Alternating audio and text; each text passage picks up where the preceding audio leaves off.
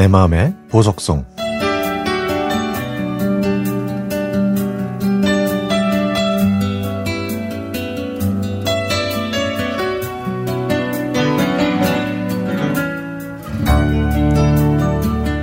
봄은 언제나 시작을 떠오르게 하는 것 같아요. 학기의 시작일 수도 있고 사계절의 시작이라고 할 수도 있습니다. 저는 올해 스물한 살로 흔히 말씀하시는 꽃 같은 나이, 봄을 지나고 있죠.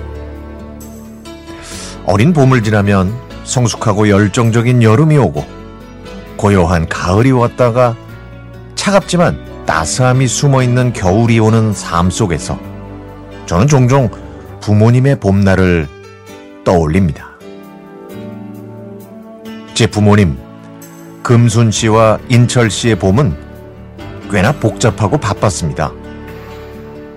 아버지는 삼남이 이녀의 장남으로 태어나셨지만 아버지가 일찍 돌아가셔서 집안을 책임지겠다며 그 작은 손으로 일거리를 찾아 나섰습니다.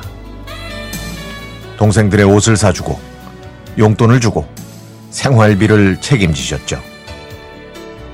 그 작은 아이의 봄은 자신이 하고 싶었던 것들을 마음에 꾹 눌러두고 일을 하느라 바쁜 날이었습니다. 밥을 거르고 일을 하고 집에 다시 돈을 보내고 또래의 친구들이 술을 마시고 놀러 가고 연애를 하고 다른 취미를 즐기고 옷을 사는 동안 그 흔한 취미 생활 하나 없이 그 아이의 봄은 흘러갔습니다. 또 다른 봄. 어머니는 사남 사녀 중 셋째였습니다. 동생이 대들어서 혼내면 동생한테 뭐라 하지 말라고 혼나고 오빠가 괴롭혀서 화내면 어딜 오빠한테 대드냐고 혼나고 오빠와 막내 남동생은 학교를 다녀야 했지만 집안은 어려웠습니다. 집안의 남자들이 학교를 가기 위해서는 중간에 낀 그 아이가 일을 해야 했습니다. 이른 시간에 일어나서 공장으로 향하는 아이의 눈은 학교를 다니는 또래의 아이들에게 멈춰 있었습니다.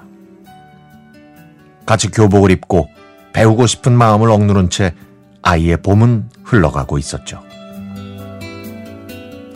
그 둘은 우연한 계기로 맞선을 봤습니다. 금순 씨는 묵묵히 자신을 챙겨주고 이야기를 들어주는 그에게 마음이 향했고, 인철 씨는 웃으면서 말하고 당당하게 자기 자신을 표현하는 그녀에게 마음을 열었습니다. 많이 다르지만 너무나 고된 봄을 지낸 두 사람의 봄은 어느 순간 하나가 됐고, 그렇게 가정을 이뤘습니다. 물론 쉽지는 않았습니다. 많이 달랐으니까요. 사소한 말 하나로도 싸우고 그러면서 조금씩 맞춰가고 서로를 조금 더 이해하게 되고 바쁘게 일을 하고 서투르지만 노력해서 아이를 키우면서 둘은 각자의 봄을 바쳐 저와 오빠의 봄을 피게 해주셨습니다. 어느새 곱고 길던 손에는 주름이 졌고 눈가에는 세월의 길이 생겼습니다.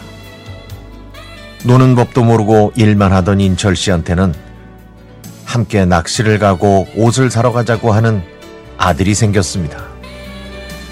그리고 텔레비전 프로그램을 같이 보며 조잘거리는 딸도 생겼고요.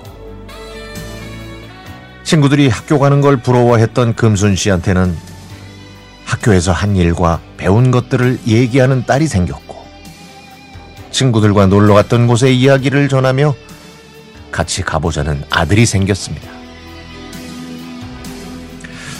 저는 이렇게 제 봄의 기억을 채워가면서 부모님의 힘들었던 봄을 떠올려 봅니다. 마지막으로 사랑하는 부모님께 당신들의 봄은 그 어떤 순간보다 찬란하고 아름다웠다고 감히 말씀을 전합니다. 퉁명스럽고 까칠한 딸과 아들을 예쁜 어른으로 키워주셔서 고맙습니다.